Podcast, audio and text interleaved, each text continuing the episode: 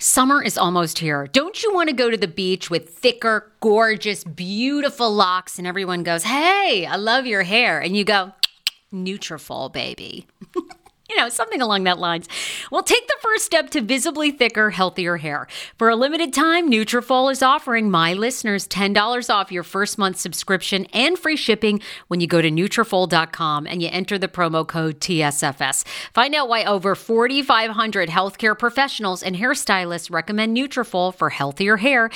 I recommend it. I've been taking Nutrafol for years. It's how I got my hair back thicker and not falling out in chunks after I had KJ. Now it's your turn. Nutrafol has been on with me for years, and that's because you all continue to buy, and it really works. I love it. Now it's your turn to love it too.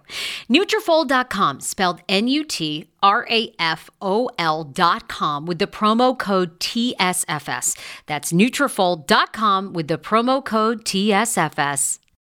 Viia Hemp, let's talk about it. Viia Hemp offers THC and non TH craft cannabis experiences. Now, I love a non THC option when it comes to your overall wellness. I'm talking sleep aid, maybe anxiety if you have that.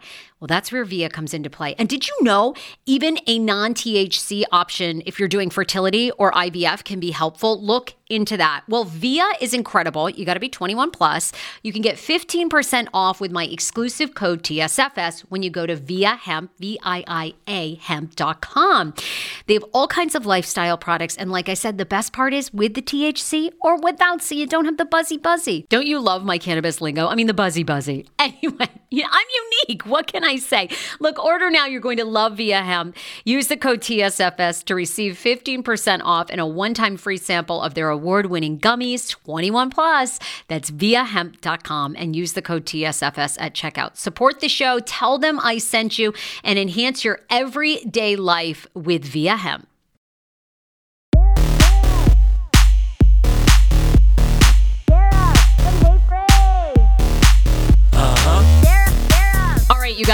Welcome. We have been talking about this. Everybody has been anxious and excited and DMing us questions if they can't be on it. So it is finally here. And if you listen to the Hey Frase podcast, you know I'm your host, Sarah Fraser, along with Andrea Lopez.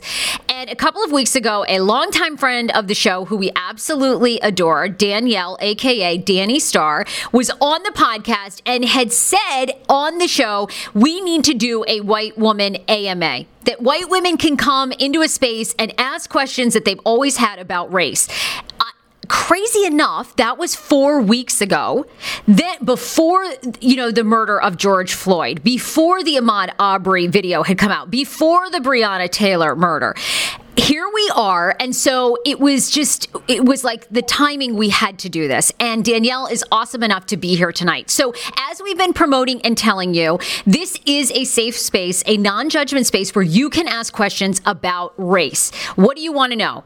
Everybody across the world, across the country is standing up, protesting, and I think having questions like never before. But Danielle will answer that for us here in a second. So, I'm going to introduce her. AJ and I are going to be bringing your comments onto the screen. We also had a lot of people submit questions, so we'll read from those. You guys can ask anything that you have wanted to know. We do want to give you fair warning, though, on this show. If somebody is racist in the chat room, we are going to block you. If you have a legitimate question about dealing with racism or something that's happened to you, fine. But you guys all know what we mean. If we have some crazy Confederate nut out here, you know, posting the flag, y'all are getting banned.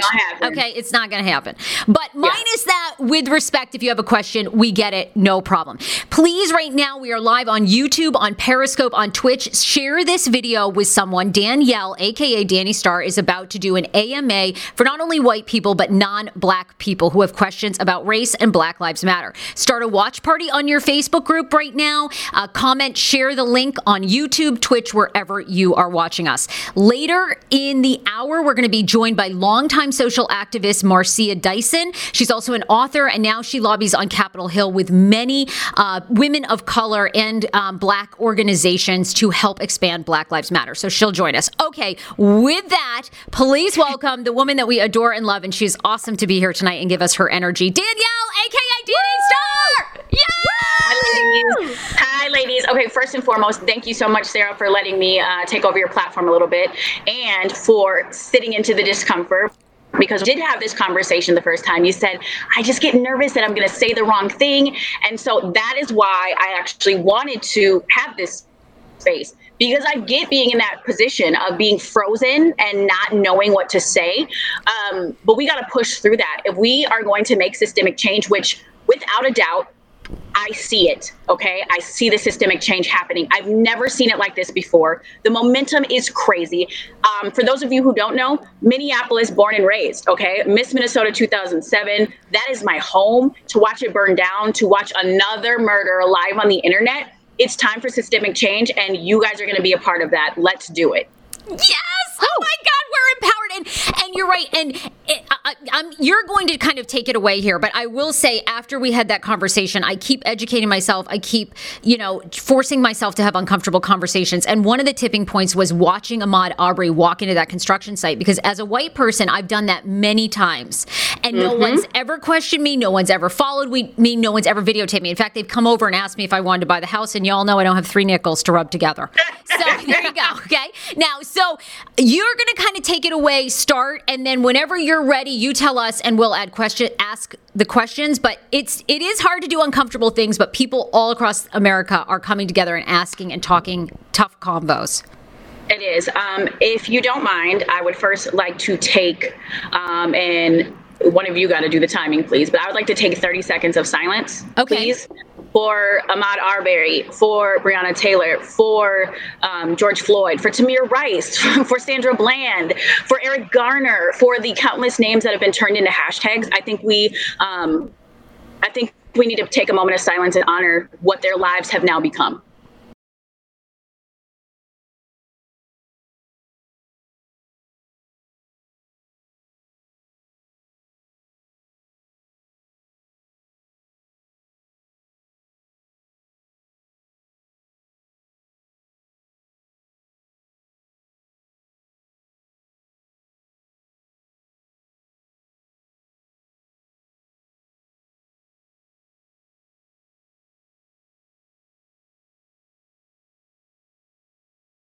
Okay, you guys, that was 30 seconds. Thank you, Sarah. Um, I want to start by saying this. I, as a Black woman, have been extremely, um, I have lived in fear for a really long time. And not even necessarily about my life. Yes, that is one of the things, but also just um, in having to, in having to watch my language, and having to watch my responses to people and having to like police myself like oh you can't say this even if it's how you feel even if you are angry you know calm yourself down. And this is why i definitely wanted to have this talk. I wanted people to be able to ask questions. Um, i firmly believe that storytelling te- saves lives. And so when we start to answer these questions when we start this dialogue this is the only way. I'm seeing people all across the nation say things like i had no idea. And my response to that is you just weren't listening you just weren't listening because people have been saying this over and over again. So I'm going to ground us in love and peace and let you know that this is actually going to be very traumatic for me. But because I believe in systemic change and because I believe that this world can be better, I am willing to take it. Like, I am all for it. So hit me with them, Sarah. All right, first up is Chrissy. I know, it's like you get chills. Chrissy wants to know, Danni, how do you explain to someone who thinks being privileged is materials or they don't consider themselves privileged because they too also grew up with people who were homeless, came from nothing, or were poor? Great question. So basically, this is how um, my big brother said this once. He said, Have you ever been dry as a white person? Have you ever been pulled over by the police and thought in that moment, damn, I wish I was black? Absolutely not. Anybody who is pulled over the, by the police does not hope that they are black.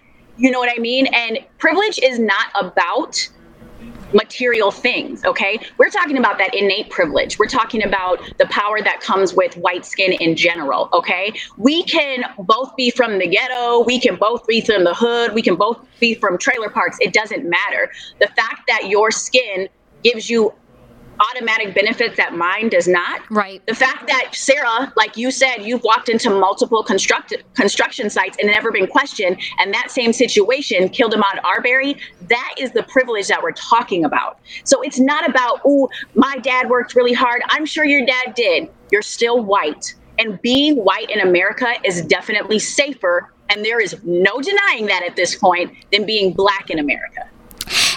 You think, Danni, and I know, you know, you do this work every day. Do you have any suggestions? Because I know a lot of white people on here, and myself included, we all have aunts and uncles that do not believe white privilege is real.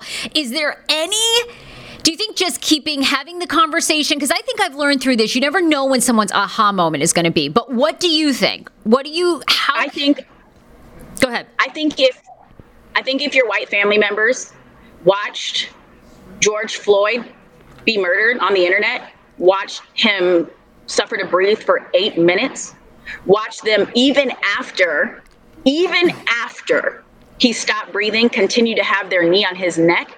I think those people will never change if they can say, "Well, what did he did? What did he do before it?"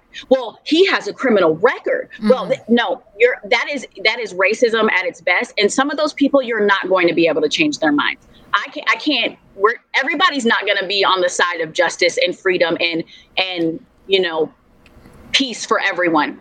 But the people who are on the fence, that's who we're talking about. Because we can bring some people over to really understand. And I've seen it in my DMs. People are coming out like, I'm so sorry. I had yeah. no idea. And I'm like, that's okay, but let's let's get to work. So you're not going to be able to change everyone, but you cannot sit in silence. That is the first thing I will say to you. If your your uncle is racist, if your auntie is racist and they're spewing off racist things in front of you, you have to commit to anti-racism because if you allow that you are complicit. I know. And I think that's the hardest work within my own family because, you know, it's like, oh shit, you want to keep the peace, but how do you do it? Now, do you recommend taking them aside and having a conversation? Do you? No. Oh, you call You call it out right oh, there, oh, okay. oh. right then. Oh, and that's what it's about, about sitting in the discomfort. And I know, and I'm telling you, I know that's uncomfortable, but you know what's more uncomfortable? Dying with a cop's knee on your neck. So, like, if you don't say something, think about what that could lead to. Think about the next time your racist, not you, Sarah, but your racist uncle or your racist auntie sees a black person walking down the street, and then they're like, oh my gosh, they're suspicious. I'm going to call the police. That one suspicious phone call can get my people killed. We cannot do that anymore. We cannot be silent. It is the time to speak up always. Okay. And that's what being committed to anti racism is. 100%. Now we've, we've, got a pretty vulnerable question here uh, from Jennifer. I didn't know that there were different shades of black skin until I was 22. I didn't know that there were quote light skinned or dark skinned, etc. I thought there were white people and black people. Can you talk about sensitivities around the different shades? Absolutely. Um, just like we talk about you know, white privilege, I am fully aware that I have light skin privilege, which means that I am often treated differently than my dark skinned brothers and sisters. Okay. So, we, if I'm able to recognize my own light skin privilege, so this means people, when they say things like, oh, she's got good hair, what makes hair good? You know what I'm saying? Or, right. oh, you know, or, or guys who say, I won't date dark skinned girls. What? Hello internal oppression no these are the things we have to bring to the forefront yes there are multiple shades melanin my mom is an undercover sister okay you look at my mom she is white passing she is still a black woman we come in all different shades all different sizes we are not just like white people aren't all the same shade my, you know what I'm saying? Like, just like you guys are not all the same shade. some of you tan a little better than others. Yeah, okay. You've got Italian skin, all kinds of different. yes! different. Well, we this... are not all the same shade, but I will say, without a doubt, often I am mortified at how, you know, what it took for people to think dark skinned women were beautiful. Lupita Nyong'o. All of a sudden, they were like, "Oh, she's so beautiful." I'm like, you know how many dark skinned black women are out here, drop dead gorgeous? You know, like, but it took Lupita Nyong'o for somebody to be like, "Oh, black, you know, dark skinned black women are beautiful now." No, they've always been beautiful. You've been racist. okay, good. Oh, I think that's great. Um, all right, this is a follow up to that, though, and this was a submission from someone who couldn't join tonight, and they wanted to know how much prejudice is there within the black community against other black people. Wow, um, that's a hard question because for me, you know, I can't speak for all black people, obviously, but I can speak. Um, I can speak from my own experiences, and I think that sometimes, like the black elite the, the black people who get to a certain point of power, who have a certain amount of money, often look down at the other black people who don't. Okay. Um, which is really frustrating. You know, it's like because at the same if you look at that and you think about that deeply a lot of that is internalized oppression. Like oh i'm not like them anymore. Well what's so bad about you know the system is what's holding people back so much. So it just doesn't make sense to me that when you like you should never forget where you came from. It's literally how you became who you are.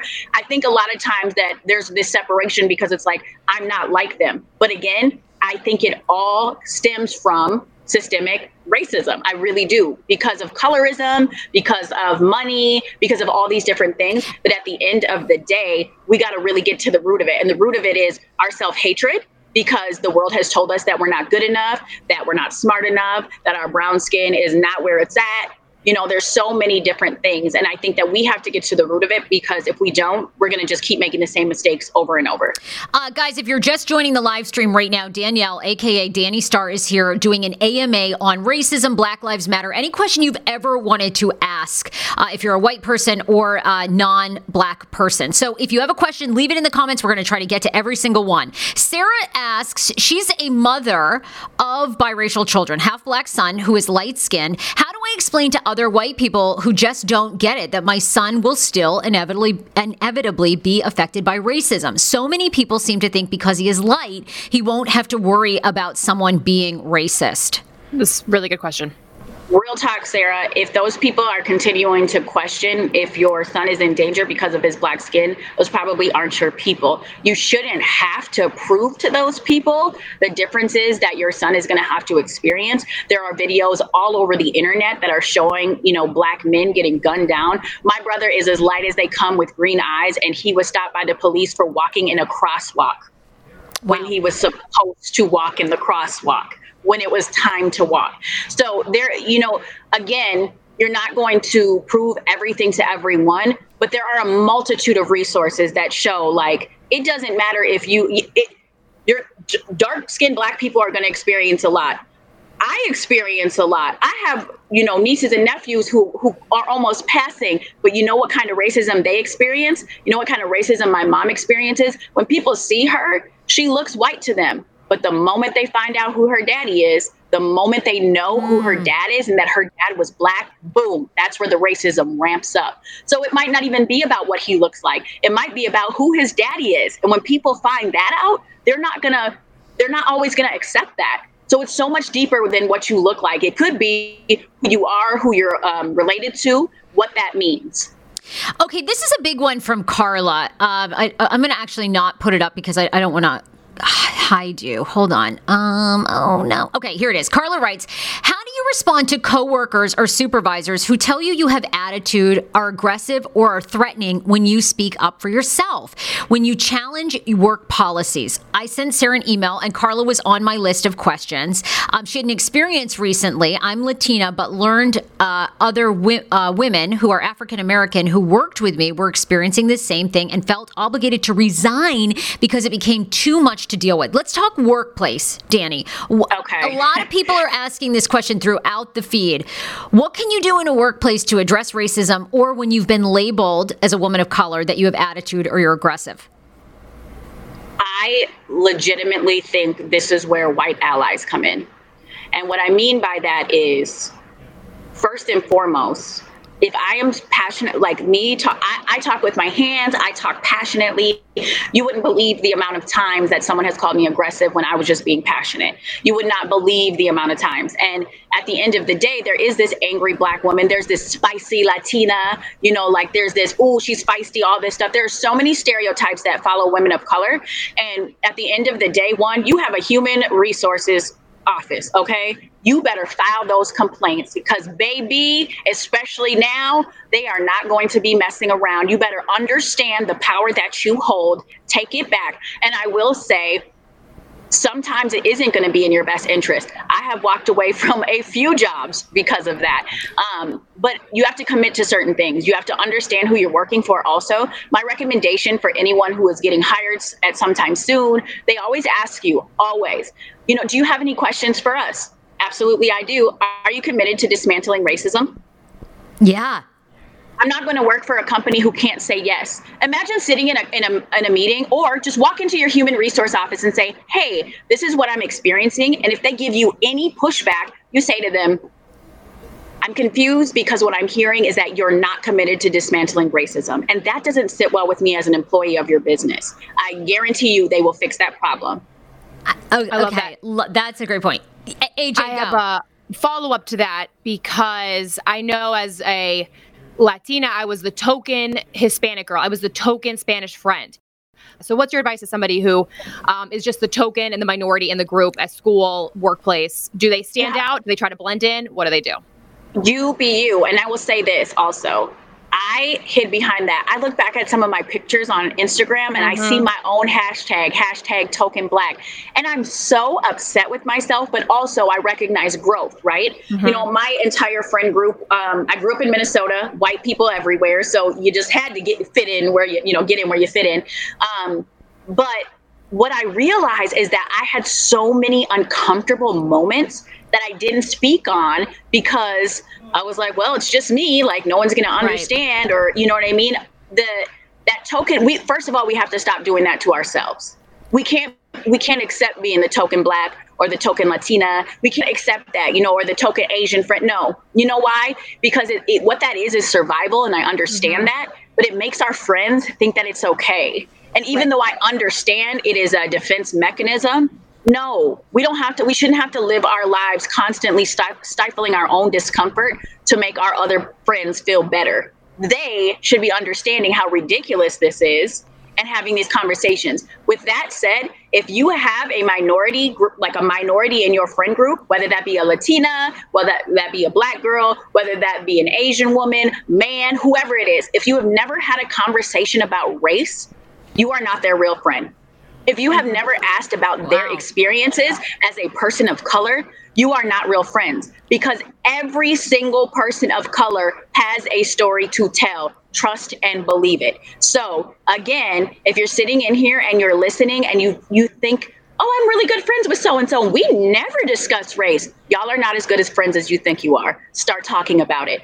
Mm. I just got chills and I'm tearing up. I'm, I'm listen, so, I'm gonna be I'm gonna, I'm gonna be very honest with you. I was the only whoo, you're gonna make me cry, AJ. I know, okay. you're making me cry. I had friends. Mm. mm. I had friends for 20 plus years. And I made that joke over and over again about being the token black. And damn it, this mascara is not waterproof, so just work with me. I had friends for 20 plus years. I told them that I was starting to feel uncomfortable as the only black woman in our group of friends. I told them that for 20 years, I had stifled so many moments of discomfort to make them feel better. I told one of them that I stood in her wedding because I loved her more than my own discomfort, even though we knew she was marrying a racist. All of those friends disappeared because that conversation made them uncomfortable. So we cannot make fun of ourselves anymore because we are starting to let people think it's acceptable, and it's not. And honestly, that 20 years of friendship, I'm happy it's gone because I didn't deserve that. Okay. And when people show you their real colors, you got to believe it, baby. You have to. We are no longer going to make jokes at our own expense. We are no longer going to hashtag token anything because, no, first of all, you should never, it's okay to be in a whole white neighborhood and still want to have black friends. Like you have to expand yourself. If you are only surrounded by a certain amount of people, of course you're only going to have one type of perspective. There are ways. Now, I'm not saying go out and just ask random black ask random black people to be your friend, but damn it, get into groups, join book clubs, do whatever you have to do to get around people who do not look like you, do not think like you, and that can give you some more perspective. And let the other ones go. Let them go. Uh, Laura asks a question. She says, uh, Danielle, I've heard it said that it's important for white people to join alongside with African Americans in solidarity, solidarity instead of having their own feel good rally. That it's not the time for white people to do their own thing. What are your thoughts? Oh, absolutely. I, I if you're, I, I just don't. I, I honestly don't understand that. Like, if you're gonna do a You can show up like white women for Black lives. Hell yes. Nurses for Black lives. Absolutely. I'd show up to one of your rallies. I'm not going to start my own. Do you know how weird I look just walking around with a sign like Black women for white lives? Like, ah. I'm all for it. Like, I'm here to support everyone. I, I ground myself in love and acceptance and all those things, but join alongside Black people. White people who are not really who may be on the fence or on the edge, they want to see you standing with us so that they know it's okay, so that they feel comfortable. Because what happens is you have an all white space where you're supporting black people. Somebody in there is going to say some crazy stuff, and a black person or a person of color is not there to be like, wait a minute, this is actually not okay. You know what I'm saying? So yep. obviously, you know, and and for anybody to to tackle onto that, for anybody who's like, well, black only spaces are racist. No, they're not. You know what black only spaces are? You know what black affinity spaces are? Safe. They're safe for black people. They're places where you know no one's going to say anything mm. ignorant to you, where you can say what you want, what you've been going through. Y'all don't need that. You got it everywhere. Y'all can be in Starbucks and not have the police called on you when you're sitting there waiting for somebody to come. You know what I'm saying? So right. there are multiple things. Um, we're getting this multiple times, okay? And I, I, know you touched on it at the beginning, Danielle, but uh, Danni, there's Michelle, a couple other people have asked this. What do you think of the idea of black on black crime? People tend oh, to bring yes. it up when brushing police. Wait, hold on, lost my light, ladies. she she knocked over her light. It's, it's we, we live we live out here. We live. Um, yeah, black on black crime. Black on black crime. People tend to bring it up when brushing police brutality under the rug. What are your thoughts? Um, here's what I'll tell you: when you live in a country that has for 400 years um, basically kept your people um, believing that they're nothing. If you don't value your own life, how can you value somebody's life that looks like you? Black on black crime is actually a real thing. Of course it is, right? Absolutely. Why aren't people talking about these crazy white boys who are shooting up schools? That's a whole bunch of white on white crime, right? People don't talk about those things. Like they want to be, well, what about black on black crime? You think black people aren't mad at black people for killing black people? Of course we are. But we hold the police to a higher standard because they're supposed to be trained. They're supposed to be able to de escalate. We absolutely are pissed at our communities. But let's think about our communities. Systemic racism, one, it teaches us that uh, black girls, you're not pretty enough. Uh, you're not smart enough. Oh, you know how you can be successful? Be a basketball player. Ooh, Instagram model. When the world is constantly reinforcing things that make you not feel like you're anything, why on earth would you care if you killed somebody that looked like you? Black on black crime is a real thing, but it's also a huge part of racism. Mm. Okay, that I think that's an amazing answer and and one I think that sums it up for a lot of people. Sarah mm. uh, also wants to know Danielle, I have a question that may seem really silly, but you said I could ask anything. I want to be re- yeah. a, a real ally. I'm doing what I can to learn more, read, listen, but is it okay to tell black people that they matter or that I seem Hell that I, yes. that I see them and am with them, whether they are friends or strangers. Is is that something that would help or hurt more? Kind of the same concept as just complimenting people randomly because I want to be kind and show up and, and know that I care. What do you think about saying that to random black people? Like, I'm with you, I support you. What do you think?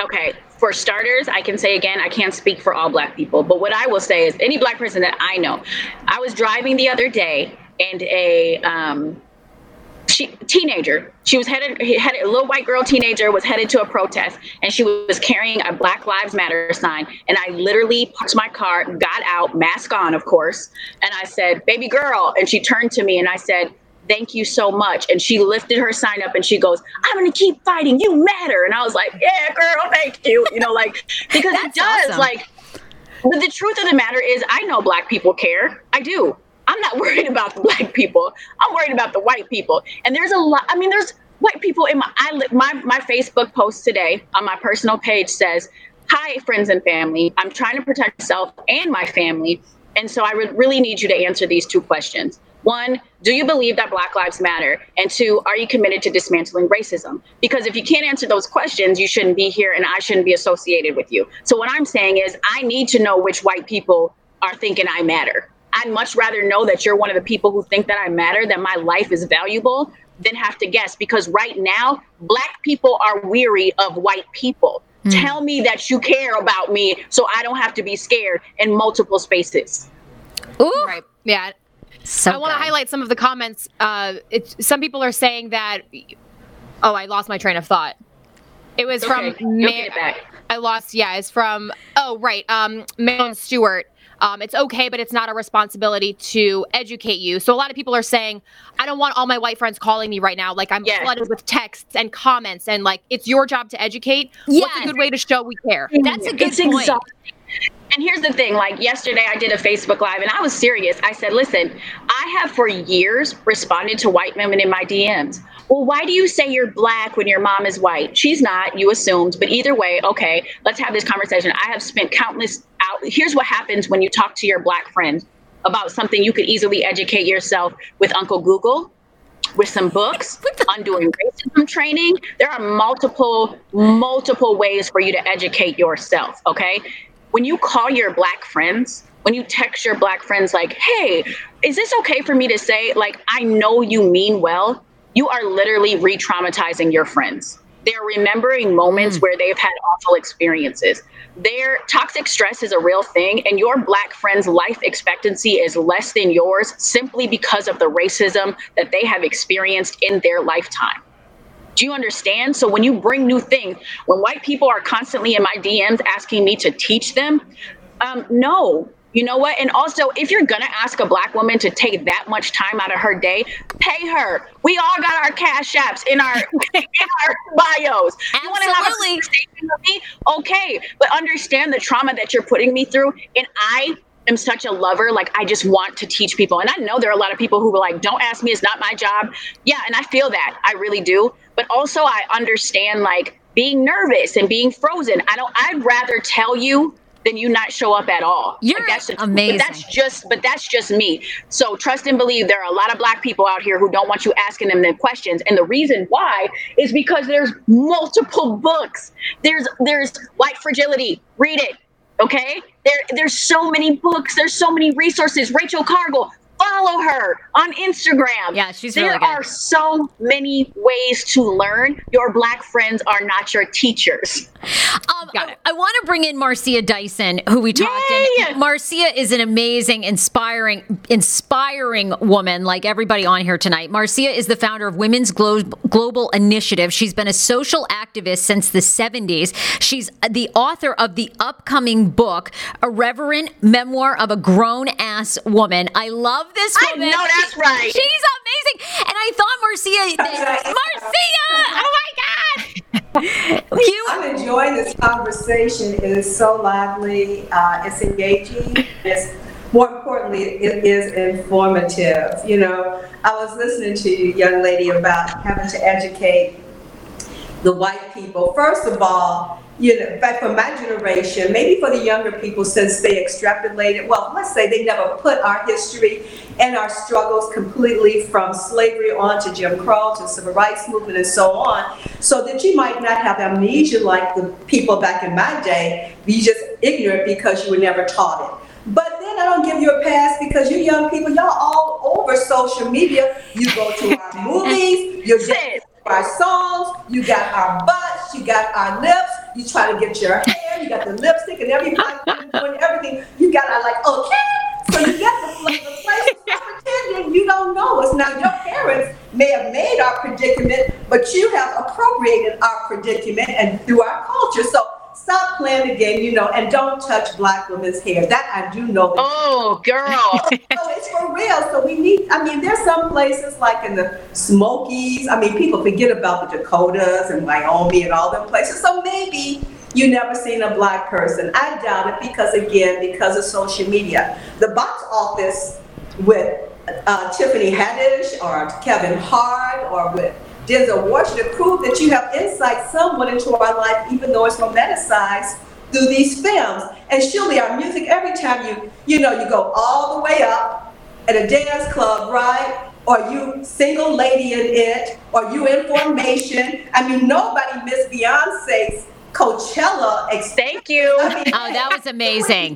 Got the right. Blackness. So don't tell us that you don't know us and what we do because every artistic expression somewhere in it gives a clue to our identity and our importance. Now, our important real importance really matter when it comes to cash, right? So I heard, you know, somebody says like, you know, I want you to sew up a sign that says you care like Black Lives Matter. Okay, here I'm old school again. No, you can set us uh, throw up what you all throw up. Throw me a dollar sign. I'm for 40 acres and a mule, but I want wanted on Park Avenue, my mule, I want a jet. Like, you know, I just always wanted a jet. Okay, reparations. okay. So I don't care if you don't care because I know that you're the majority. And this is when I'll give you white people a pass as I go through Chevy Chase and Bethesda, and you act like, I mean, you were sweating nothing was happening except for that, you know, police car you may have heard. Nothing was happening in the world. If you haven't been with us collectively, even though I kind of tease out the young people, yeah, you're in the dance club, but when you get a little bit older, you may not have mingled. Even if you're in corporate life, you know, you may have Billy Bob over, you know, for dinner or something, and you have your little, you know, asparagus and stuff like that. reality of our life you may not got because most black people came from something. I don't care how important or rich a black person may be. I bet if you step 10 people back in their family, somebody's been to jail, whether it was yes. uh, uh, uh, misdemeanor or a felony, or if it was a distant relative. Somebody right now, if you're one of the affluent families, you know, you're taking care of everybody and their mama's mama, right? Yep. And so it's a little bit kind of different, but to the people, you you render not so much, I think, invisible. It's just that there is no interaction with you to be empathetic. Because you've seen the oh you got LeBron James oh my God you had Obama and his swagger and Michelle in the White House right? And you had Oprah writ large all over the place. And like I said you mentioned the uh, cultural icon. So everybody when I travel international you know what Sarah and everybody else they say, you know, wow, you guys got it made. I said, no, you're looking at like the hundred folks. There's like 30 something million of us, right? Mm-hmm, yeah. And 20% of us live below the poverty line in America. Be, be real. But I think that the one thing that really uh, can help, you know, to end racism first is not just talking about it. You have to have empathy for an individual. And because mm-hmm. they have that mindset that we've made it, and we haven't made it just because we can dress this shit up, which we always have done. I remember mm-hmm. back in the 50s, in order for me to go downtown Chicago, I had to dress like, like I was going to church on Sunday, just like yep. I've well been in Alabama, Mississippi. Wow. Yes. So you have to have empathy uh, for calls like, hey, we do pets. Do you know there are more laws to protect pets than there are? Yes regardless of your ethnicity, right? They will put your butt in jail if you electrocute a dog, right? It, they uh, okay. To to add on to that, they Michael Vick spent more time in jail. Michael Vick has been, and don't get me wrong, okay? I don't mess with Michael Vick because I like animals too, but I also really like black people, okay? So when we look at things like how they did Michael Vick, and then we look at how uh, so many put, they put Michael Vick in for fighting dogs in jail. Philando Castile's murderer, where he at? Yeah. Oh, yeah. Trayvon Martin. I mean, I cannot believe George Zimmerman remains a free person. Right. Marcia, if you can, some people just are having a hard time hearing you. I don't know if you can get any closer, but everything you have to say we want to capture. And we want. better? I think that'll be, be- yes, absolutely. Um, right. And a lot of people still have questions. So maybe both of you, Danni and Marcia Dyson, if you guys are joining mm-hmm. our stream live tonight, we are doing an Ask uh, Them Anything, ask these beautiful women anything about race, even if you're a little shy about asking it.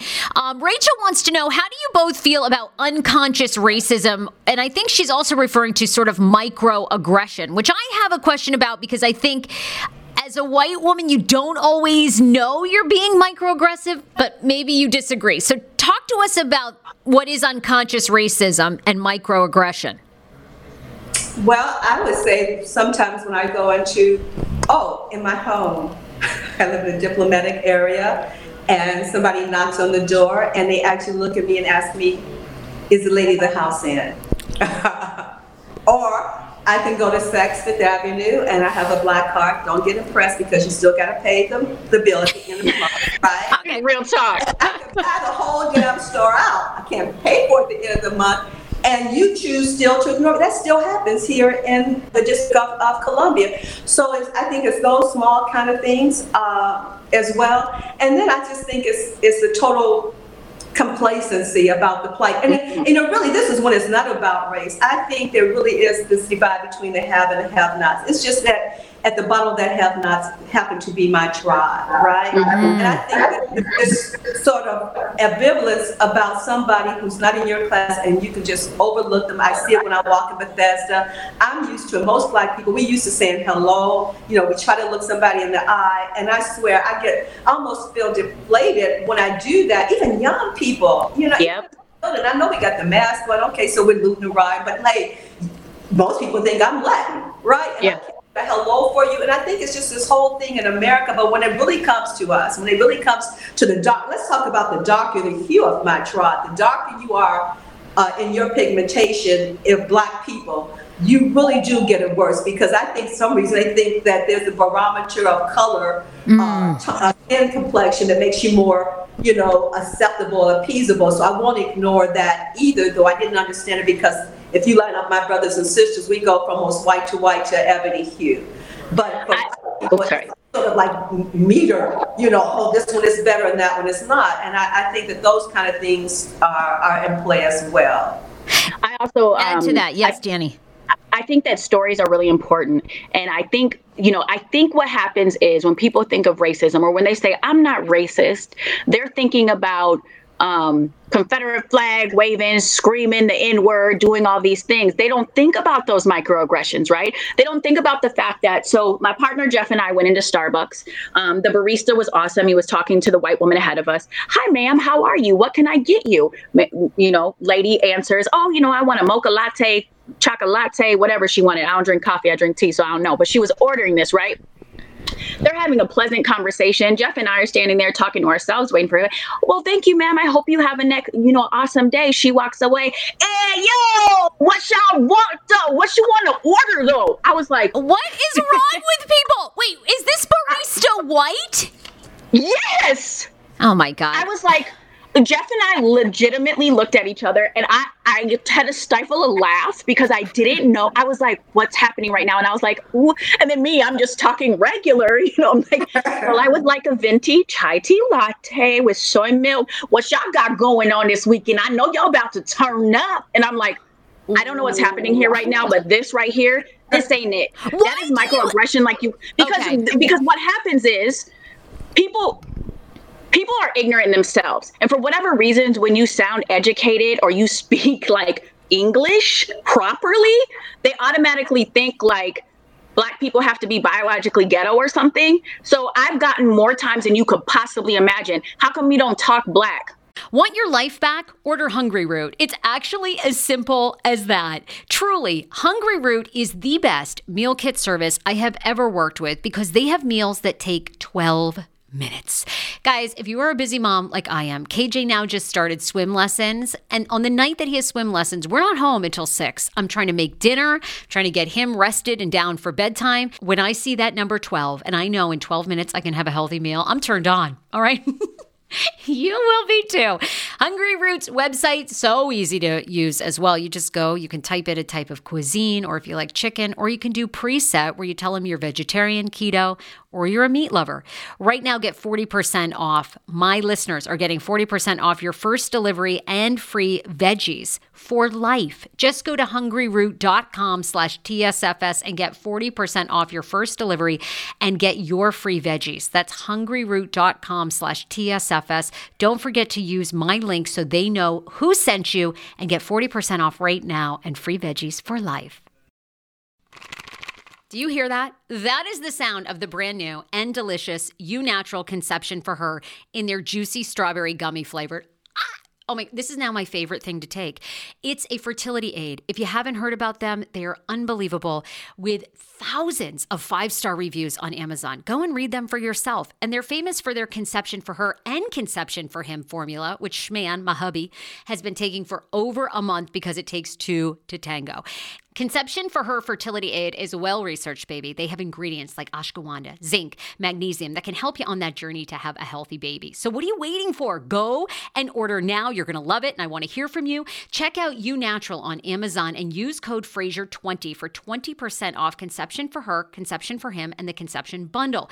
That's EU Natural on Amazon, or follow the link on our website for 20% off conception for her, conception for him, and the conception bundle with the promo code Fraser20. That's F R A S E R, the numbers two zero. How ironic! I love this. Got a new podcast for you to listen to. Yes, I do. It's the Dr. John Delony Show. Schman and I were actually playing a clip from Dr. John's podcast because he was doing the topic of are youth travel sports ruining families? Well, Dr. John Delony has over 20 years of sitting with families and dealing with hurting people and mental health issues. He has a PhD in counseling.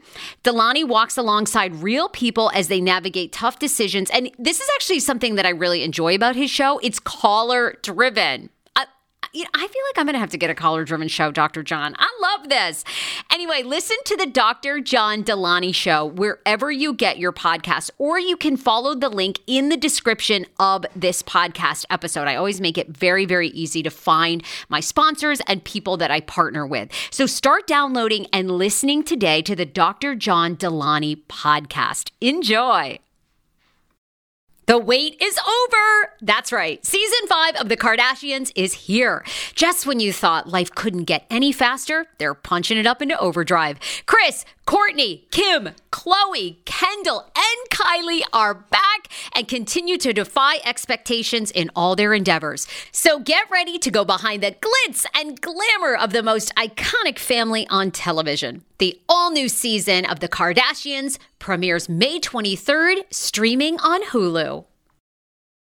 Hero Breads. Oh my gosh, chef's kiss. Do you love carbs? I'm obsessed. Give me a croissant. Give me a tortilla, baby, every day, slathered with some hummus. Yes, please. And then a lot of veggies, a little turkey burger in it. Okay. Um, that's my own proprietary sandwich. Thanks. Hero Breads right now offering 10% off. Go to hero.com Co. Enter the promo code TSFS. You are getting 10% off. Now, Hero bread is so delicious and flavorful, soft, fluffy. In fact, so fluffy that KJ loves it slathered with butter and cinnamon every day. They're known for their products to have zero to one grams of net carbs, zero sugar, and high in fiber. So, what are you waiting for? Don't give up being a breadhead. Hero Bread is offering 10% off your order. Go to hero.co and use the code TSFS at checkout. That's TSFS at H E R O dot C O. What?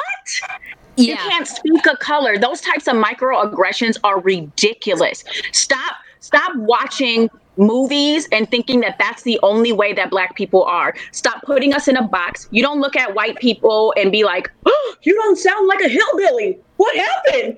Like, right. no, you don't. We don't do that to y'all. Stop doing that to us. Uh, Danni, I want to follow up with a question and then get Marcia's thoughts on this too. Sarah wants to know. She says it's amazing to me. This is ter- this is uh, the comment.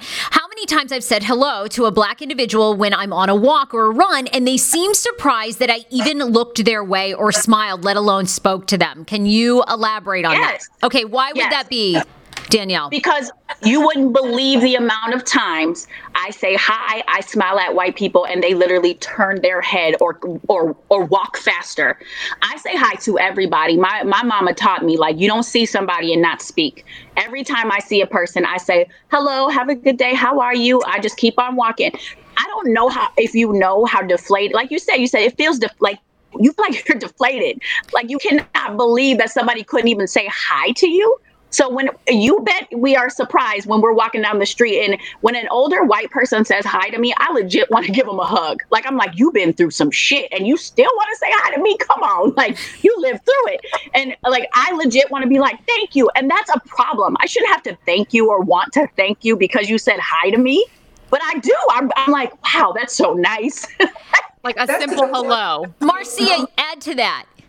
No, that was the point I was making earlier when I said I would go out and speak and they wouldn't speak. But then I would go and probably do what white people do, like oh, that's a nice black person. Because I do think like, wow, that was a nice white person who stopped to en- engage. And, you know, we have our good white friends because those who know you more on a home type, type of one-on-one experience or you working in the same field, mostly in nonprofit arenas where you have compassion for everybody. But Yes. but I just said, wow, you know, that was nice, that white lady, if I'm on a plane or something, we're chatting it up. And I do, I remember getting off the plane, call my friends, you know, I just had a nice conversation with this white woman, you know, I don't say, you know, it was really pleasant, you know, and she told me to keep in touch with her, and she really, you know, mentioned, and I'm, now that I think about it, wow, I'm wondering, do I, maybe I do want these white people attention myself, I'm so glad when they stop and not pat me on the head, but do recognize my humanity. Your existence. Your existence. Yes. Um, uh, Cassie wants to know. She says, "I have a bit of a tough question for the women. I'm trying to be an ally, but I also have family and friends that are officers. They all agree a change is needed, and what has been happening in the system is wrong. How do I be an ally but also support my family friends, aka the good cops? I know that the response "All Lives Matter" hurts the Black Lives Matter movement because all lives matter means nothing unless white people like myself can say Black Lives Matter too. I want to show support, but I also I think uh, got cut off there, but I think she wants to say also wants to support her uh, police family members. What do you think of that? Well, well, first of all, she's in Marcia. the same predicament as black people are who have black family members who are officers. I mean, I was on a phone call this morning with a police chief saying like, look, you know, we're an organization, you know, we want to get more out into our community. We understand that there's a bru- abusing of the blue men in uniform, but we love our community. And, and by the way, there's some white officers who feel the same way. In fact, we're so concerned about how this thing is brewing that we just don't want to be so fatigued like the doctors and nurses in the hospital who are trying to combat, you know, COVID virus and, and saving lives, that we want to be able to save lives too, because at the end of the day, if there's some criminality going on, whether you're black, white, Latino, whatever, who are you going to call for law enforcement? Because this is a land of the lost. The Ghostbusters, I don't think so. So that is, so what she's feeling, we have to feel like, you know, uh, uh, the cops are there, but not my brother, not my uncle, not my father, not my uncle, you know, so you have all of these little asterisks. And I think that that is a conversation that we have to have because if we try to say that all police officers are bad, and I, I will not go for that narrative come hell or high water, because we, I think we do need law and order. Because if you don't have the law and order by the police, you're gonna get, uh, the National Guard, right? Yeah. And if you, National Guard doesn't work, then you're gonna get the military, and the military are trained for combat against foreign folks, and you become the enemy because it's wired in their brain. They don't see territory, they don't see any, they gonna come in there and act like we're foreign folk and do what they do in, in war. So we need to have in the midst of this, this sort of conversation. So I, I think that you should be able to tell your family members, like, I have to speak to NOVA, which is a national organization of law, black law enforcers. We do love you, but what we need you to do is come and show yourself up a little bit more, right? And for that young lady, you have that compassionate white off law enforcement officer, that maybe they can like take a picture with you and say that we care, because we need that just for to maintain or really to reconstruct civility and have that uh, relationship. And then too, you know, on the cop side, we do know that a lot of these people who become police officers are um, under post-traumatic stress because a lot come from military. Yes. uh, and a lot of issues. There's a high suicide rate, right? And so I think about that too. What is, you know, when we talk about police reform, some of the things that I'm working on, what is the mental status of this individual which we allow to be on the force. But uh, immediately to your question, tell that person to take a picture with you, say that we care, but at the same time, we have to have law and order. We want to do our job and we want to do it right and we want to do it with you. We want to restore order and restore community relations and do the job to protect and serve while we through our other agencies, take care of those poor cops. We hope to do it and more expeditiously than black people have noticed in the past. And also, it's okay to call out. I'm an educator, okay?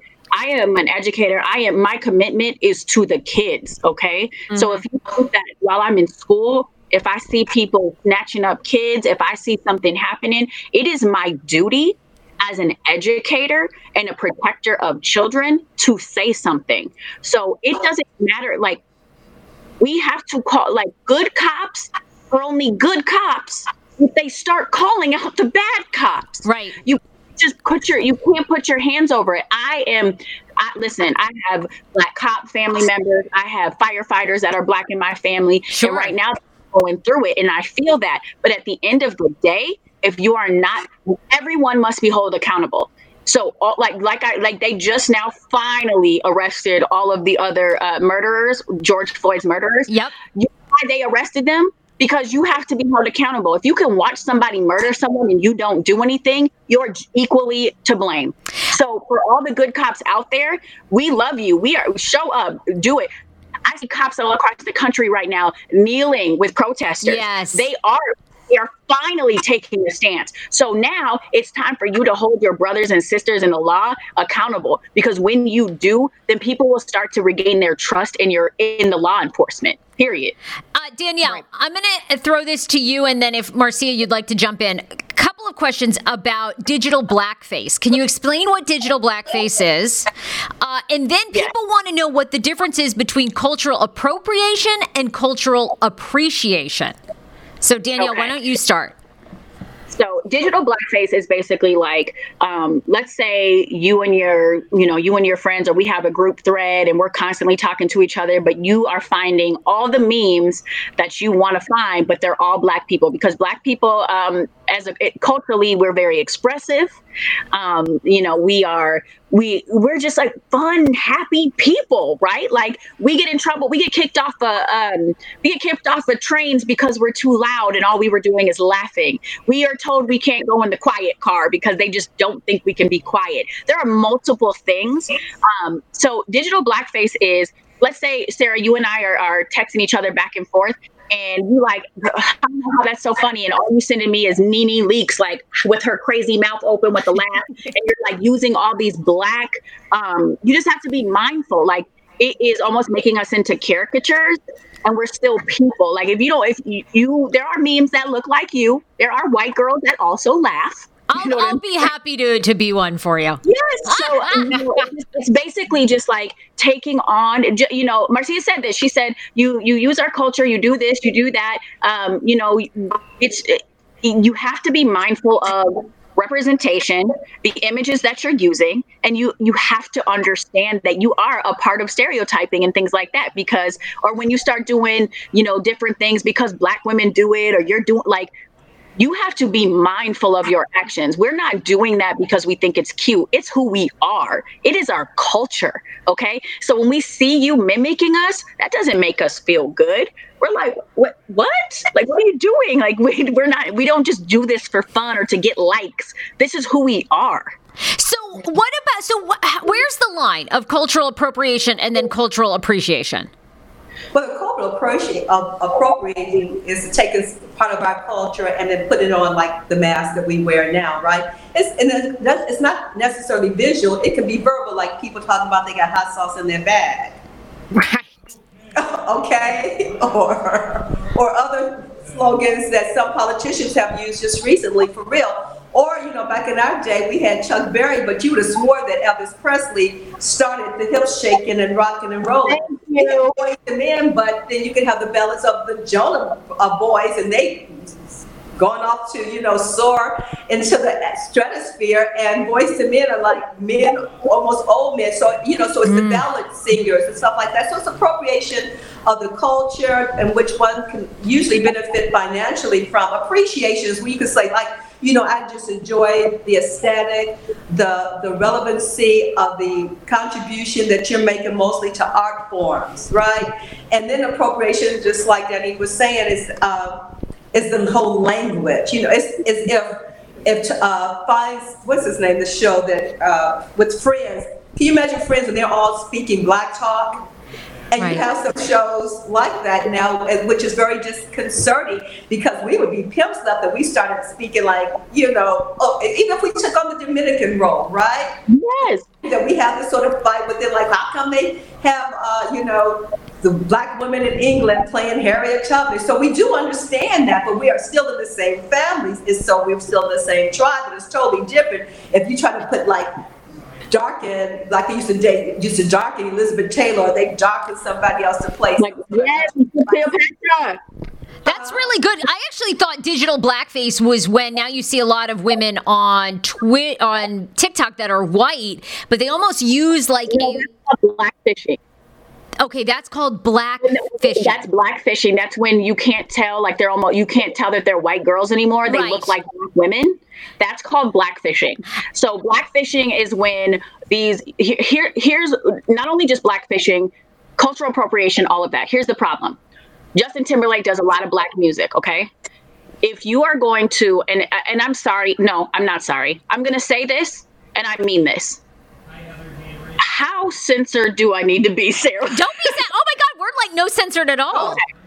um uh, I'm not gonna okay. Oh, wait. if you are going to You can say it. Say it. if you are gonna wear Black Lives Matter t-shirts and fuck black men, but not say anything when you see racism right in front of your face, you're culturally appropriating.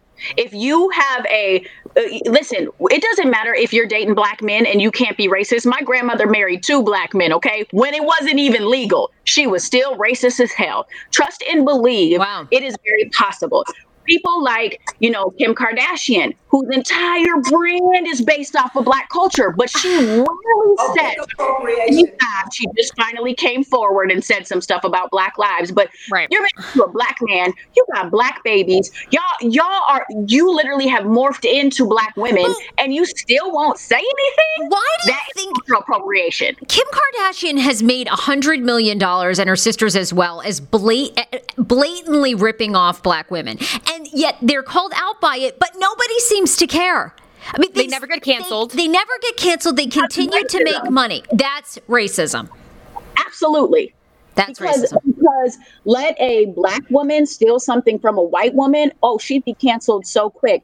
I just want to give you the perspective. But you know, Marcia, you have brought you have brought up uh, Obama and Michelle and Michelle. If we just thought about this, I don't know. Donald Trump got what, like four kids, like three different baby mamas, right? Yes. If Barack Obama had multiple wives and multiple baby moms, do you think he would have been president? no.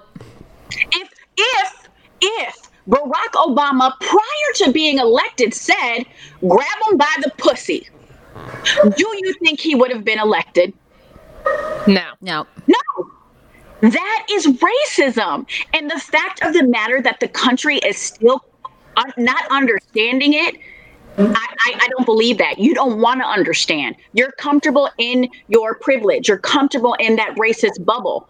But if you can really say, oh, yeah, he, no, there is no way if Barack Obama said, if Barack Obama wore the wrong color suit on Easter one year and they fried his ass, Yeah.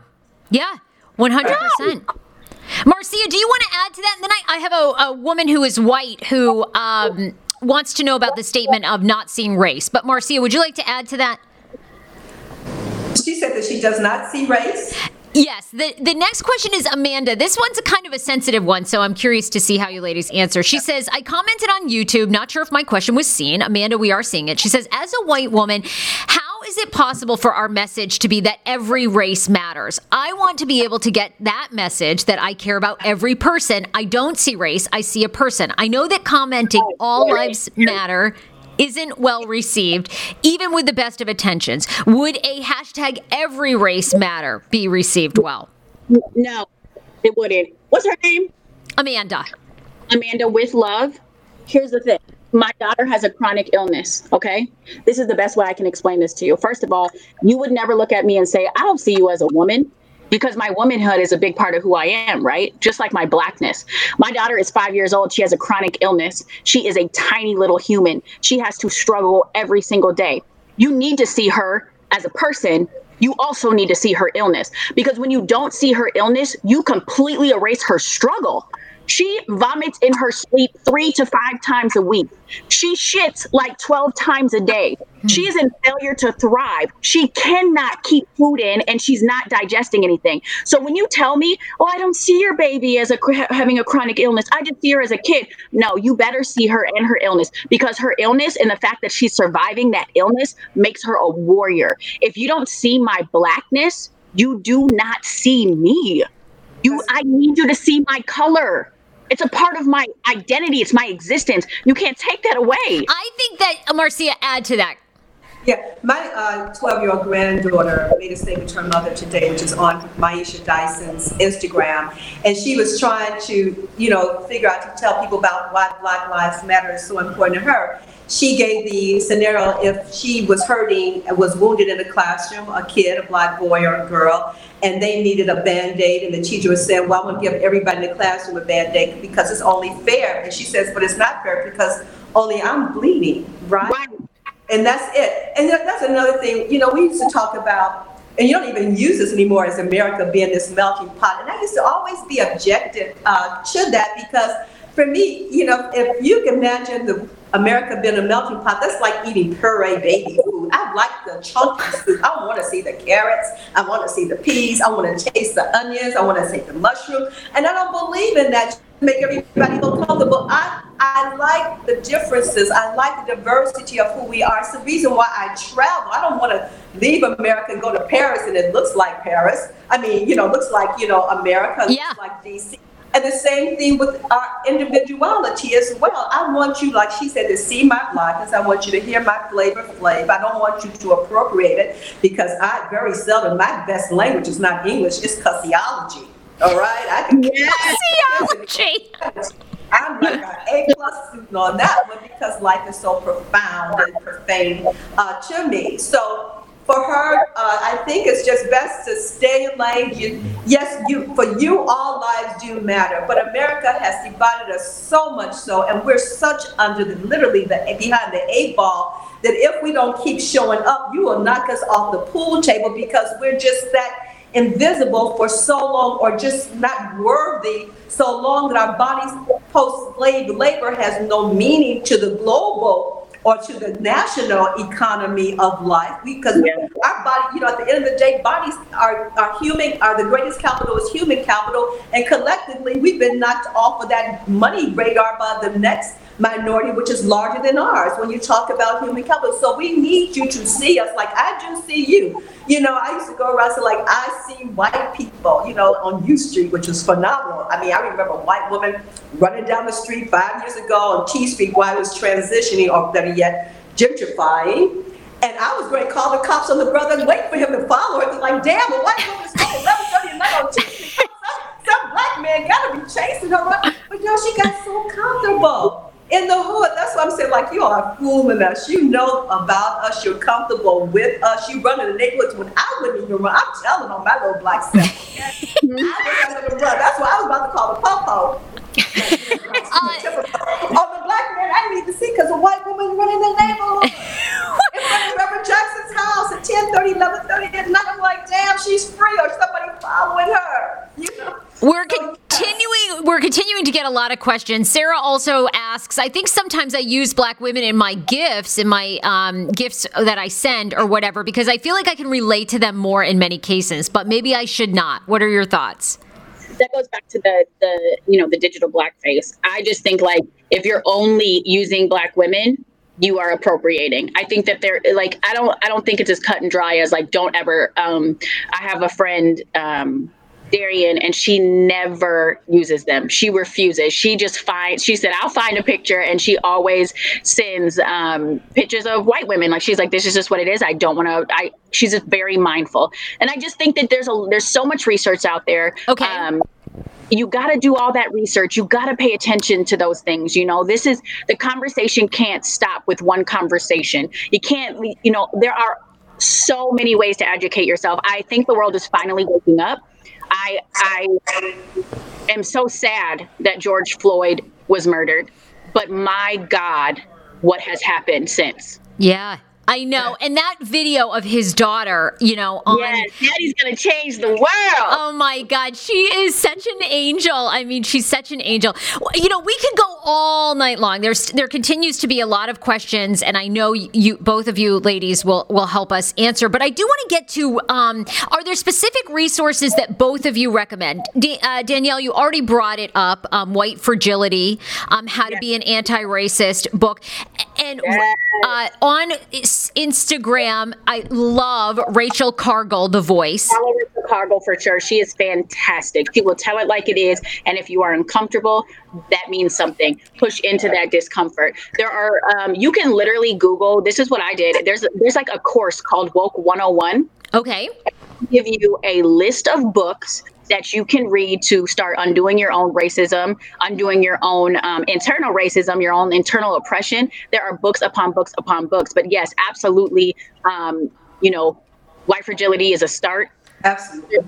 Absolutely. There are, so, I'm telling you, what's your one? I want to see that one. That's not what Tears We Cannot. Michael Eric Dyson's book, which he's been all week on television, uh, New York Times bestseller. Yes. Cannot Stop Sermon to White America by Michael Eric Dyson. It's a very emotional telltale with some things that you can do to help uh, get your road on to ending racism. It's not a workbook. It is uh, more of a mind releasing and to give you some ideas of what we've been going through. And the reason why the title is Tears We Cannot Stop because often we find ourselves in these pregnant, pregnant pauses of just weeping, not rivers of tears, but ocean of tears, not just because of the incidents around police brutality, but the mass incarceration, the lack of jobs, inferior education on an elementary level. So we need this sermon to white America. So Tears We Cannot Stop, Michael Eric Dyson, a sermon to white America. Yes. Also, um, there's a bunch of stuff. You, okay, maybe you're not into reading. Cool. There's podcasts.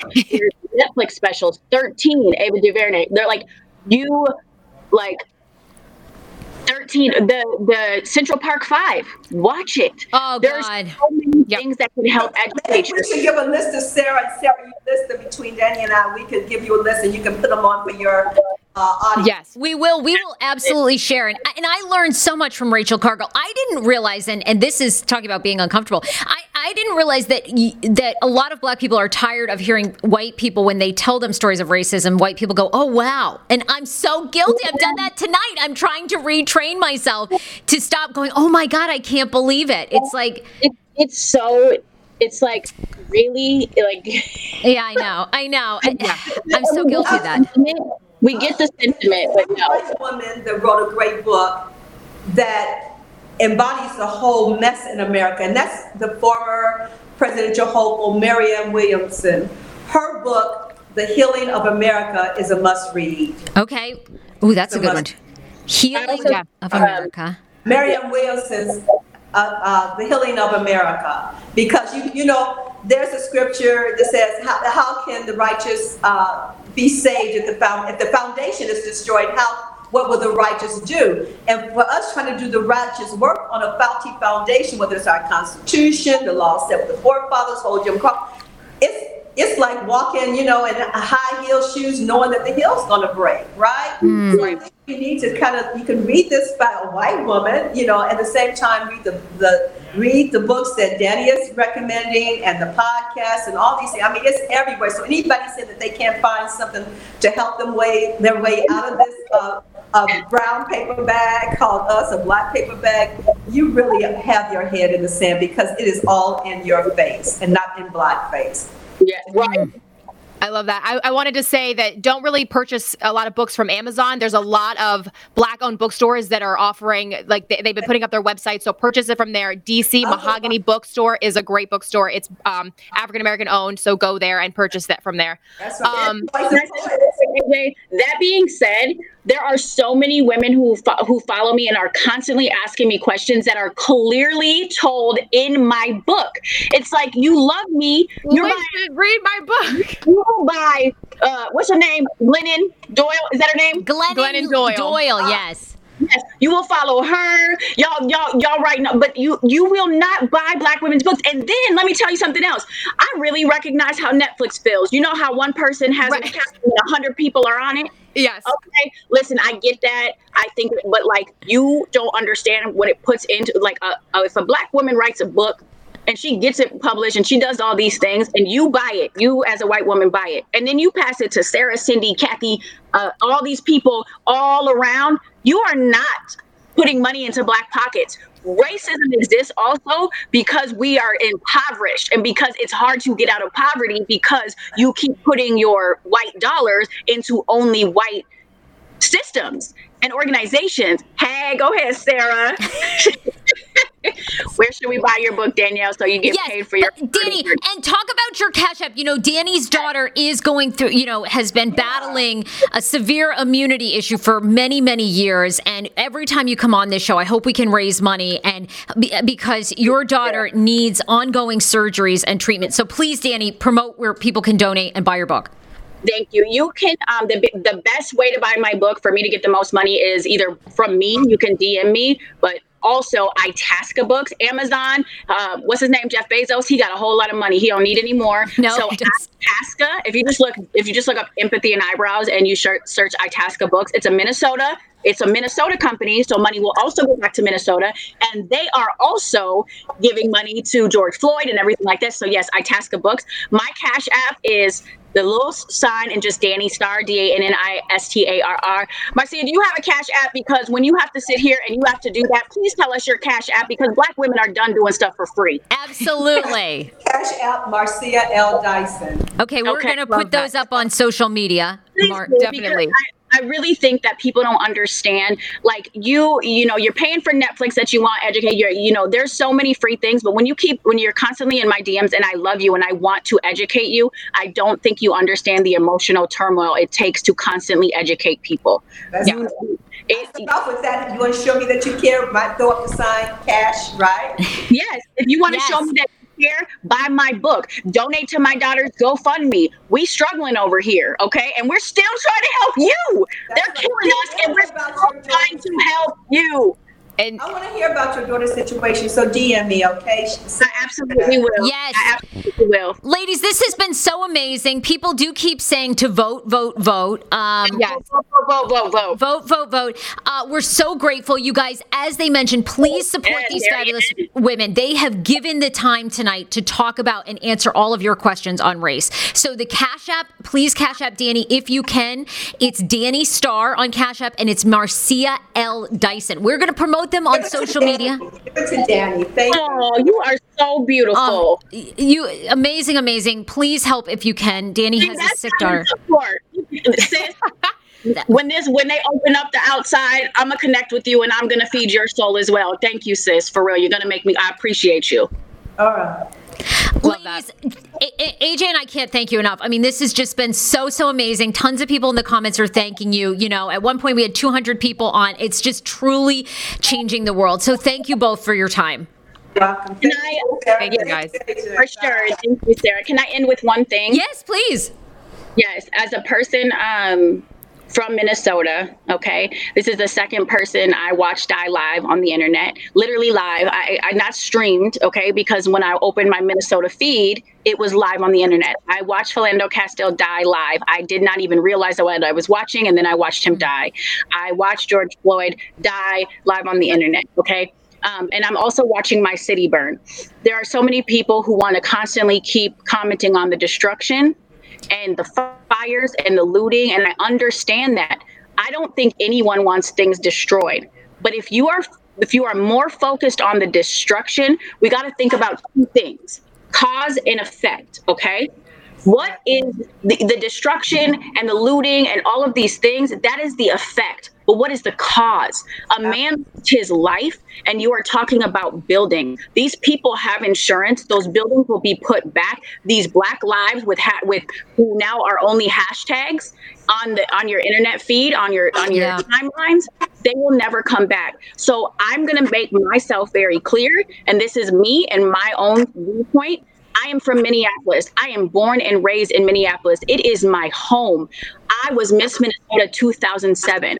But if that city has to burn down for all Black people, all people of color to be free, I'm telling you, it's okay that it burns. Because freedom over everything bodies over buildings. If you if you've posted about the destruction and you have said nothing about the deaths of all these murdered black people You are a major part of the problem, and you need to dig deep and understand that we can always rebuild, but we get one precious life, and all those lives were taken far too early. We hmm. have to do better.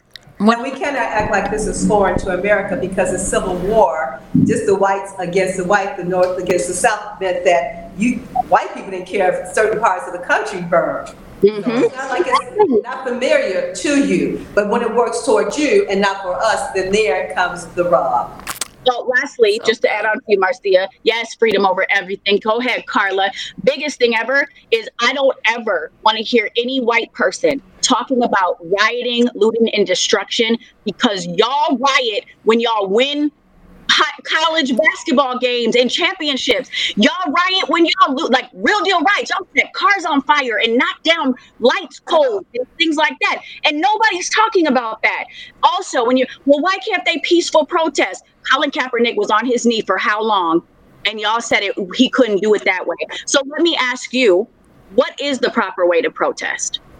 Mm. Uh, hey, look, I'm with you. I, I think it's bodies over buildings and you know i agree. I mean it is you see colin kaepernick and he tried to do it that way. People didn't look and, and people aren't going to be happy about this conversation no matter what you do because like okay. like both you women said i mean it's it's changing the entire system. You know, it's changing these, uh, and, and we'll do another conversation because this is so good. It could go all night. I was going to say we have to talk solutions. I know we have to talk solutions, but it is yeah. it's dismantling a lot of these organizations that these guys get in power. They help all their other white buddies. I mean, you know. It, it's believable, but there are still all white country clubs in this country. I mean, there right. are still all white places. You know, it's on Sunday, on Sunday morning. The second, no segregated place in America is the church. So that's like you can't even, you know, congregate together to celebrate your your religion and faith in a God on Sunday morning. It's not like the church, the doors of the church are open to everybody, right? Mm-hmm. like, hmm. Oh, I urge you one to vote. Vote. Look at all these vote. I urge you one to vote. I urge you to if you want to know where people stand, if you want to really take a, a, stance against racism, you have to know who you're dealing with. From from this no, from yesterday forward, I have made a commitment that any organization that I am a part of, that any part look, if you listen, if you out there dating, it better be in your Bumble, Tinder profile. Listen, it's very simple to ask a question. Are you committed to dismantling racism? Yeah. Okay because it's a yes or no question. And if somebody tells you no, you know what kind of person they are. You shouldn't mm-hmm. want that. Organizations right. that you're involved with, people that want you to speak places. Uh, you you you're hiring a nanny. She seems so sweet. Oh, she's oh she Mrs. Doubtfire. Okay, Mrs. Doubtfire. Excuse me. Are you committed to dismantling racism? Ask those questions. Dig into the discomfort because when you ask that, you have you know where people stand, and then you know what you can do when you know where people stand you can hold them accountable. Absolutely. Right. You can and hold in marital terms, like sign a prenup, right? Ooh. a pledge on this thing because we can get to the altar without your us clear understanding of what we can expect whether you leave us or not. We want to know what we're going to be left with, and we don't definitely want to be left at the altar without this signed agreement. So I put it in form of a pledge. A pledge. So I don't say just vote. I say vote based upon your particular needs and your issues, and for us, vote for the right person. Because I'm not looking for a great orator, right? I'm not right. looking what you did back in the day. I want to know what you're going to do for it, and I want you to. Thank you. Because I have taken people that think because you're in a party that it's okay. I don't I don't vote for a party. I ain't I'm a party girl, but not when it comes to politics. right? And and but teach your children. This is not a yes. working. This is the time for working your candidate. Right. And yeah, and I, I I want to talk about solutions because Danni, it starts young. It starts with the teachers. It starts at home. Talk to your children about racism. Talk to your children about race. And I grew up in a very diverse family. It helped but it starts start them young, guys. Start them young. Racism is taught. Racism is taught. You have got to.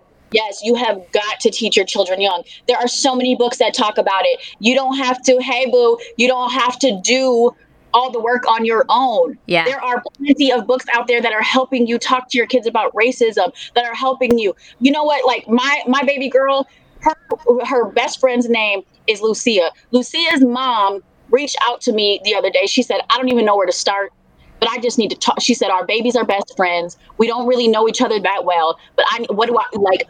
I'm here. I see you. I hear you. Uh, okay, let's go. Like, let's, she's like, I'm talking to the kids today. This is what I'm doing. You have to talk to your kids because your kids don't see that. Yeah. They don't see all that craziness, but the world will corrupt them. So you better be on it. Oh! We have to Love do it. it. again, please, you guys. Um, we are. Yes. Oh my God, Marcia, thank you, Danni, Danielle, aka Danni Starr, thank you, you guys. Danni is um, her daughter is beautiful. Della is amazing, and she is battling some um, ongoing. Oh my gosh, I'm losing the word. Um, immunity, Autoimmune. autoimmune. eosinophilic gastroenteritis. Less than five people in a hundred thousand have it. She just had surgery on Friday. They took pieces of her esophagus, colon, stomach, intestines. She is a trooper. I also want to shout out Marley because I don't think it's right.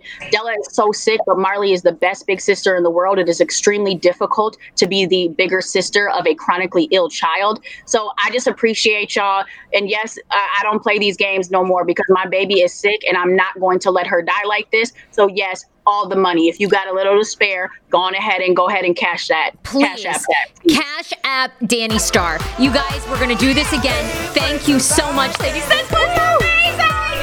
Thank you guys. Changing the world. So much. I love you both dearly, dearly. We'll see you guys again soon. You can always email Sarah, S-A-R-A-H at heyfrase.com and a guide will be going up from these two women specifically. We'll talk to you. Good night. Good night everybody! Everybody! Rock, Casbah.